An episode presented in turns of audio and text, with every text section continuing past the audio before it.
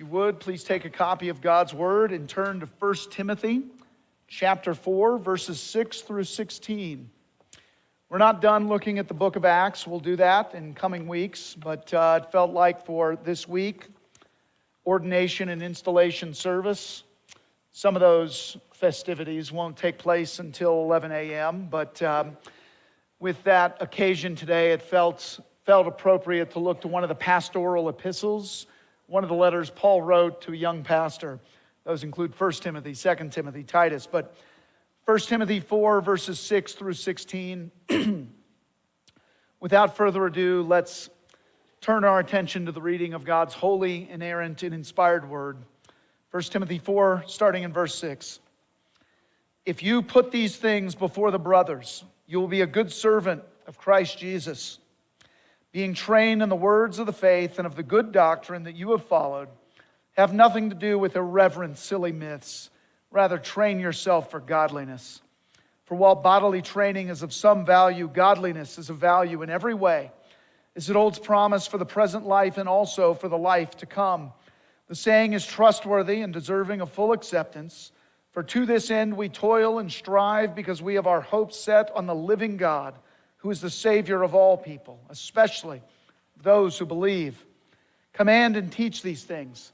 Let no one despise you for your youth, but set the believers an example in speech, in conduct, in love, in faith, in purity. Until I come, devote yourself to the public teaching of Scripture, to exhortation, to teaching. Do not neglect the gift you have, which was given you by prophecy when the council of elders laid their hands on you. Practice these things, immerse yourself in them, so that all may see your progress. Keep a close watch on yourself and on the teaching. Persist in this, for by so doing, you will save both yourself and your hearers.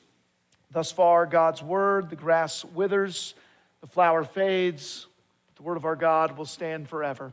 Let's ask his blessing as we consider his word. Let's pray. Heavenly Father, we turn to you. We turn our eyes upon you and upon your Son, Jesus. And we ask that you would show us our sin, show us our need of a Savior, but then show us our Savior, our all sufficient Savior. Help us to set our hope upon Him. We pray it in Jesus' great name. Amen. This may be shocking, but this sermon is for the church. Aren't they all? Yes, but some may be confused because this is a letter by Paul to Timothy, an old pastor, to a young pastor. But this passage, this letter, is only partially for Timothy. Why do I say that? Because of Paul's closing words in 1 Timothy chapter 6. Turn with me to verse 21, 1 Timothy 6, verse 21, where it says, just look at the final four words. It says, Grace be with you, but there's that footnote. My ESV, the footnote says, The Greek for you is plural. In other words, it's not grace be with you, Timothy, and only with you. It's grace be with you all, or y'all. Grace be with you, Timothy, and with all of you from the First Presbyterian Church of Ephesus who are reading over Timothy's shoulder. It's the letter that's for all of them. For Timothy, the pastor, yes, but also for his church. It's as if Paul is saying, on the one hand, Timothy, your life is hid with Christ on high, so here's the kind of minister you should be, regardless of the results, the fruit. And on the other hand, he is saying, church, Timothy and I have a chat about what he needs to work on. And here is the kind of minister that you should pray for a man who focuses on godly doctrine, godly discipline, hard work, godly demeanor, a, a gentle man, and godly devotion to all of those things. By, by implication, Paul is also saying if he does that, if he majors on the majors, then you need to stop caring about the other things his age, his looks, good or bad, his hobbies, those things don't matter. And Paul directly says if Timothy does this, if he persists in this, verse 16, By so doing, you will save both yourself and your hearers. The pastor who fears God more than man, in gratitude for God's grace, he will save himself by remembering, studying, proclaiming God's grace, and he'll save his hearers by reminding them of the grace that saved a wretch like him. Grace that frees us from needing man's approval. Grace that motivates us to please God, the one who loved me and gave himself for me. It's the kind of pastor you should pray for. Four points this morning about that. The first thing we see is this when your pastor hopes in the living God, he can focus on godly doctrine. When he hopes in the living God, he can focus on godly doctrine. Should the pastor try to please others, his critics, non Christians? No, he should focus on pleasing God because that's where his hope is. And verse 10 reminds us of that. For to this end we toil and strive because we have our hope set on the living God, who is the Savior of all people, especially of those who believe. As everything before and after that verse is done in light of this verse. This is why Timothy, Paul, any godly pastor can strive for the right things, which are the hard things. One of those hard things is maintaining good doctrine, godly doctrine. You see that in verses 6 and 7. If you put these things before the brothers, you will be a good servant of Christ Jesus, being trained in the words of the faith and of the good doctrine that you have followed. Have nothing to do with irreverent, silly myths. Rather, train yourself for godliness. We'll talk about training for godliness in the next point, but for now, notice the emphasis on good doctrine in verse 6.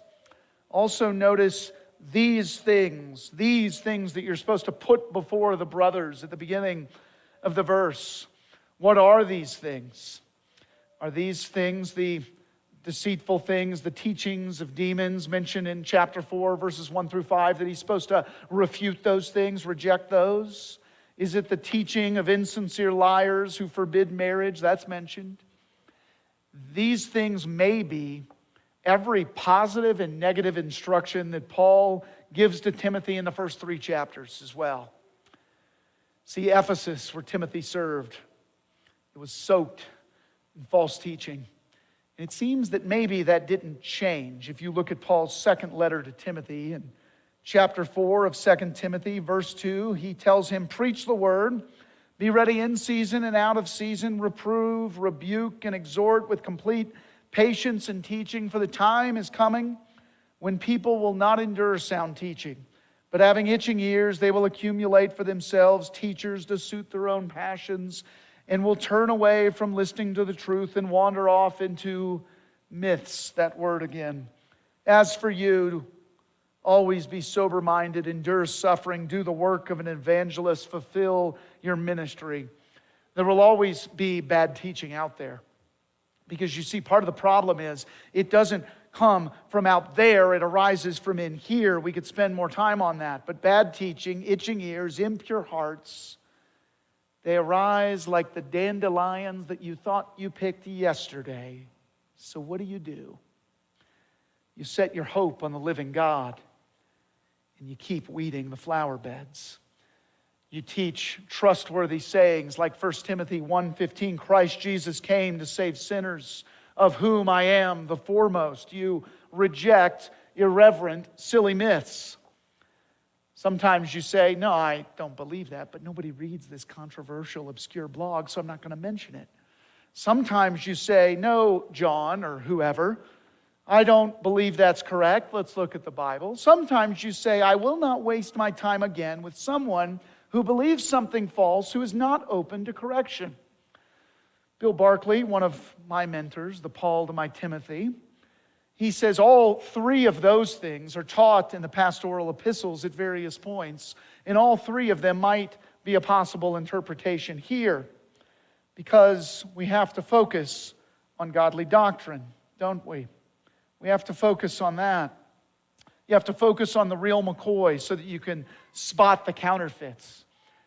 When your hope is not found in winning the argument or winning someone's approval, when your hope is set on the living God and His promises, His grace, then you can focus on godly doctrine. And yes, that will sometimes mean rebuke, correction. But Donald Guthrie reminds us the best refutation of error is a positive presentation of truth. And he also says this is a principle which the church in every age constantly needs to learn. And when a pastor does this, he saves himself by nourishing his own soul with the grace that is greater than all our sin. And he saves his hearers by rejecting needless speculation, by focusing on the great truths of Scripture, like the living God who died and rose again for our salvation. That's why we want our pastors to hope in the living God so that they can focus on godly doctrine. And secondly, when your pastor hopes in the living God, he can strive for godly discipline. For godly discipline. You see this in verses 7 through 10. We're going to read them all at one shot here. Have nothing to do with irreverent, silly myths. Rather, train yourself for godliness. For while bodily training is of some value, godliness is of value in every way, as it holds promise for the present life and also for the life to come. The saying is trustworthy and deserving of full acceptance, for to this end we toil and strive because we have our hopes set on the living God, who's the Savior of all people, especially of those who believe. If new doctrine encourages ungodly behavior, just get rid of it. Even if you can't figure out why it's false, because God set Christians apart to reflect His goodness and His grace. So if some teaching encourages you to sinful appetites, gluttony, drink, drugs, sensuality, some kind of unbiblical pursuit of sexual desires, then just say no. I believe that was Nancy Reagan who first coined that. Actually, no, I think it was Titus 2:14. The grace of God has appeared and it teaches us to renounce or say no to ungodliness. And why? Because it's worthless. But there is something worthwhile if you know where to look. Verse 8 For while bodily training is of some value, godliness is of value in every way, as it holds promise for the present life and also for the life to come. Elsewhere, Paul says he strains his body. Paul worked hard. But Paul is not saying, you know, physical training's pretty good and godliness is better. No, Paul says here, physical training is of little value, oligos, like oligarch, the rule of the few. What do you want in your pastor? Well developed pecs or well developed piety? Which one is going to help you more? in your dark night of the soul. Physical training, Paul says, has a little value because our time in these earthly bodies is relatively little or momentary. But godliness, godliness lasts forever. Godliness has value now because it causes the things of earth to go, grow strangely dim in the light of his glory and grace. After all, man's applause is a moving target, so why chase after that? Godliness also has value in the life to come. Christians, you see, have the best of both worlds, multiple people have said. If my hope is in the living God and not on earthly, temporary things, I can pursue godliness. That's true for Pastor Timothy, for, for his people, for all people. Robert Murray M'Cheyne understood this that old Scottish minister, he once said, What my people need most is my own holiness. They don't need me to give up, to stop caring, to grow cynical. They don't need me to lust for their approval more than God's approval. Godliness has value in every way at all times. So encourage your pastors in godliness. Most pastors struggle more with discouragement than with laziness. You see, Satan wants us to be discouraged. And the lazy ones don't last. They find something else to do. So when you see someone, pastors, leaders, whoever, striving to do the right thing, which also happens to be the hard thing most of the time, encourage them. And why are we talking so much about pastors today? Well, again, we'll be ordaining and installing Josh Harstein is our assistant pastor of youth and families. We'll be giving him the right to put Rev in front of his name, the righteous Reverend Josh Harstein.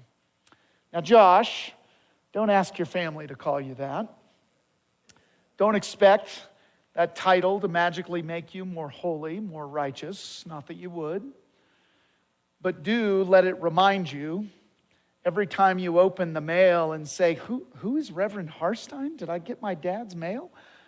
Let it remind you, his dad is a pastor, those of you who don't know. Let it remind you both, number one, what you have pursued and been confirmed in by the Rocky Mountain Presbytery of the PCA, the denomination of Stephen Small, Smallman, Harry Reeder, Tim Keller, all of whom, godly men, all of whom have entered the heavenly gates this week. Let it remind you of that. And secondly, let it remind you what you are pursuing by God's grace. You're pursuing holiness, godliness, godly discipline in all things, and godliness is value in every way. And that's a trustworthy saying. The trustworthy saying could be verse 10. I'm 51% convinced that it's verse 8, but verse 10 is worth pondering for all of us too.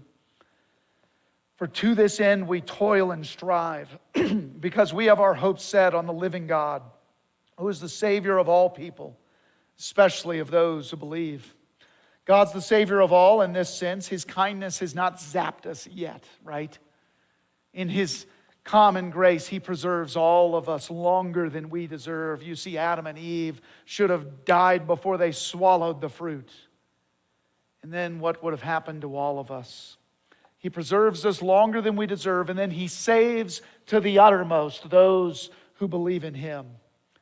And that's why we've set our hope upon the living God who died and rose again for me because it's a living hope, a hope that doesn't put us to shame hope that frees you to pursue godliness, striving, stumbling, repenting, and then repeating the process.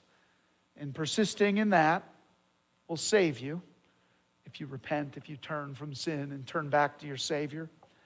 And it will also save your hearers if the man that they call reverend shows them his daily need to humble himself as he pursues holiness or godly discipline. And thirdly, when your pastor hopes in the living God, he can maintain a godly demeanor. A godly demeanor. Look with me at verses 11 and 12. It says, Command and teach these things.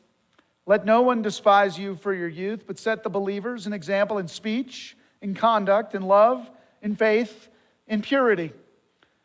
Show them who's the boss, but also be humble. it's my paraphrase. It's not easy, is it? But a godly man, God's people need a man who can humbly say, This is what God's word says.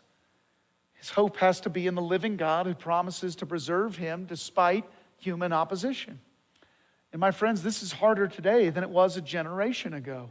Years of questioning authority has come home to roost. How many industries and professions today are more respected now than they used to be? But back then, Timothy also had an uphill battle. You see, despite Paul's great endorsement, if you look at Philippians 2:20, Paul says, "I have no one else like Timothy who genuinely cares for your welfare." Despite that, Timothy was not the most popular pastor in Ephesus. Was it because of his youth? He was probably in his 20s, maybe in his 30s. I was once that young.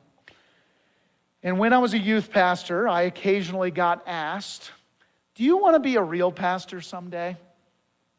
I would usually say two things. Secondly, I would say yes, but I'm not in a hurry. My bosses helped me appreciate the daily dying to self that was required to lead men and women in godliness. But I would also say, firstly, youth pastors are real pastors who minister primarily to youth and their families. Parents. Why do youth ministers typically have short tenures? By the way, that's a trend we'd like to change by God's grace. Why is that? Is it, is it their youth? Do others look down on youth pastors because they are typically younger, less experienced? Maybe, but you know, Timothy was the senior pastor, the closest thing to it at Ephesus. They still look down on him because of his youth. And what is Paul's antidote? He says, set the example. Don't assert your title, your education, some qualification. No, just be godly. Set a godly example. Conduct yourself with a godly demeanor. Set the example in speech.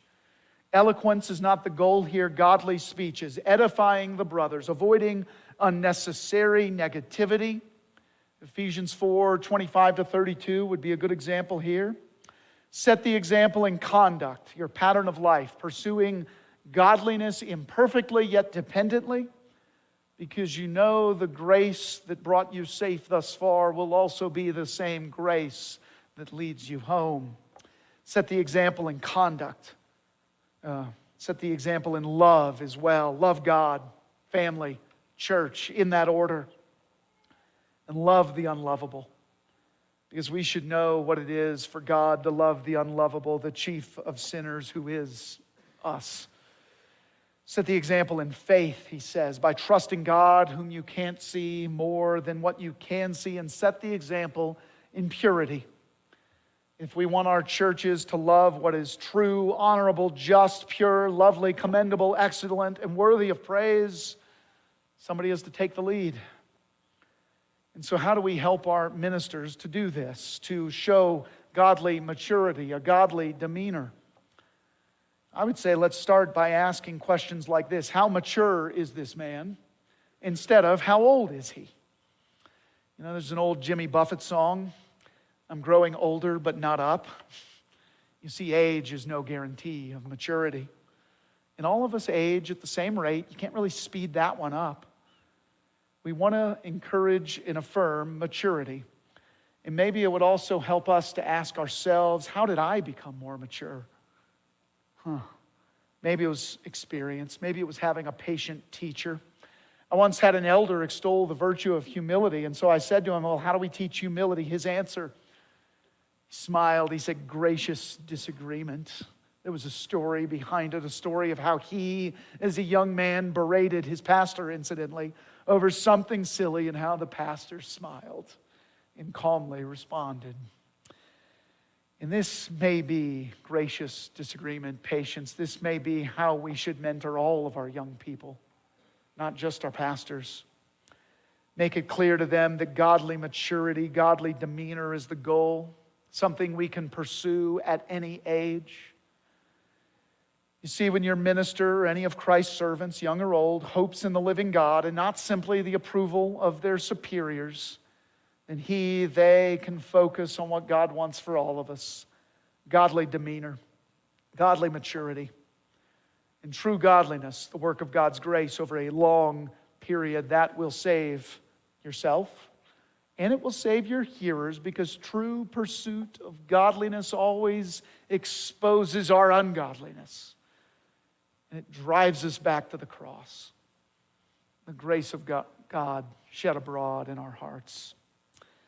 When your pastor hopes in the living God, he can maintain a godly demeanor. And fourthly, when your pastor hopes in the living God, he can maintain a godly devotion. A godly devotion.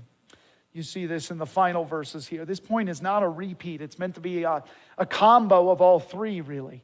Because this section of Scripture, it focuses on our devotion to good, godly doctrine. Verse 11, command and teach these things. Verse 13, until I come, devote yourself to the public reading of Scripture, to exhortation, to teaching.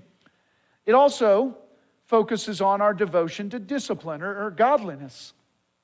Now, hard work is not the sum total of godliness, but you can't be godly if you don't work hard. Look with me, verse 14. Do not neglect the gift you have which is given you by the prophecy. When the council of elders laid their hands on you, practice these things, immerse yourself in them, literally be in them, so that all may see your progress. We could add verse 13, verse 16. And this section also focuses on our devotion to a godly demeanor. You must teach with authority, it says. Your, your progress in all these things must be seen. And then verse 16 keep a close watch on yourself and on the teaching. There's the doctrine piece again. Persist in this, for by so doing you will save both yourself and your hearers. And I also want to emphasize one thing we've, we've slightly overlooked, maybe minimized up to now. Amidst the hard commands for godly servant, lots of hard work, there's also a need for, for patience, for kindness. Paul would say in his sequel to Timothy, chapter 2, the Lord's servant must not be quarrelsome, but kind to everyone, able to teach, patiently enduring evil, correcting his opponents with gentleness. God may perhaps grant them repentance, leading to a knowledge of the truth, and they may come to their senses and escape from the snare of the devil after being captured by him to do his will. If God's minister is going to do his job well, he can't ignore verses like that. He can't ignore verse 12 let no one despise you for your youth, but set the believers an example in speech and conduct and love and faith in purity.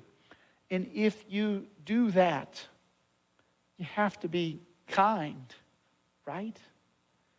You can't just thunder from the pulpit all day. Alan Curry, who was pretty darn fiery in the pulpit himself, once told me and some other seminary students the success of your ministry will in some ways be judged by the way you treat your secretary. And in some ways it should be, he said.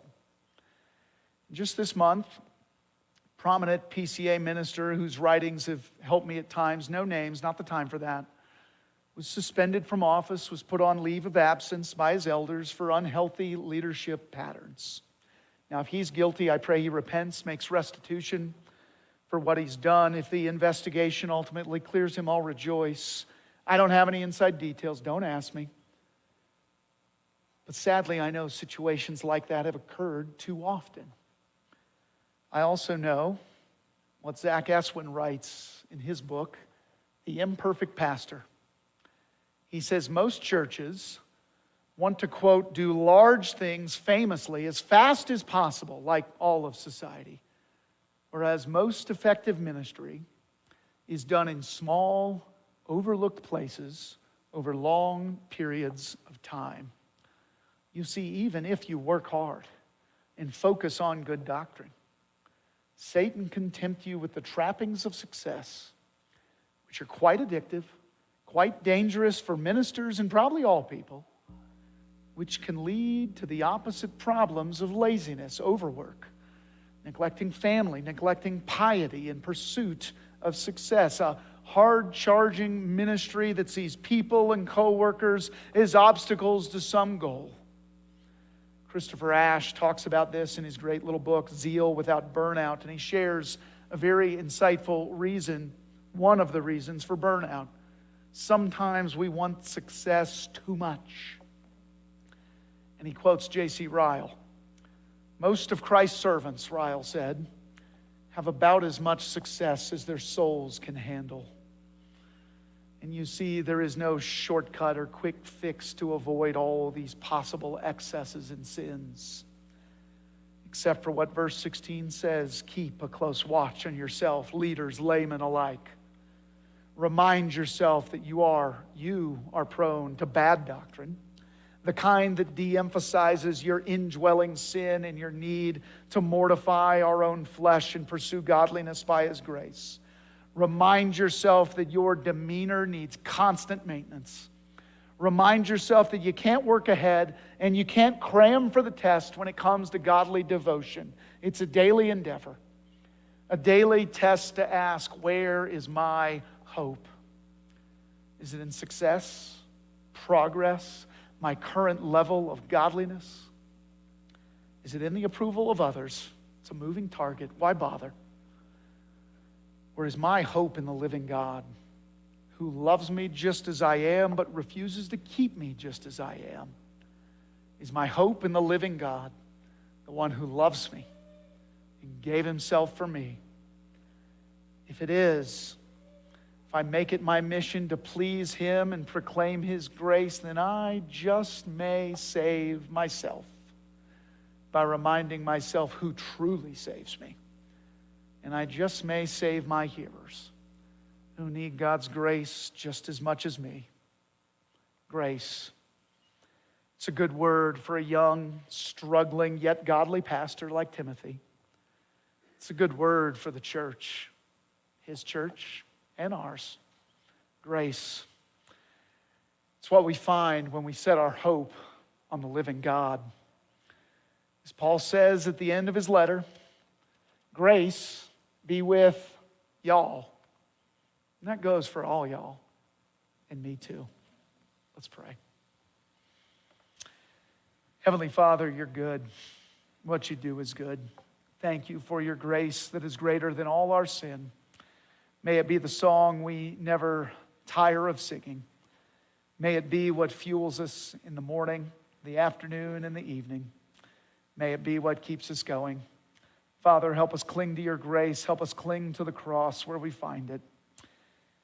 Help us to love you more. Help us to make you known. We pray all this in your most precious name.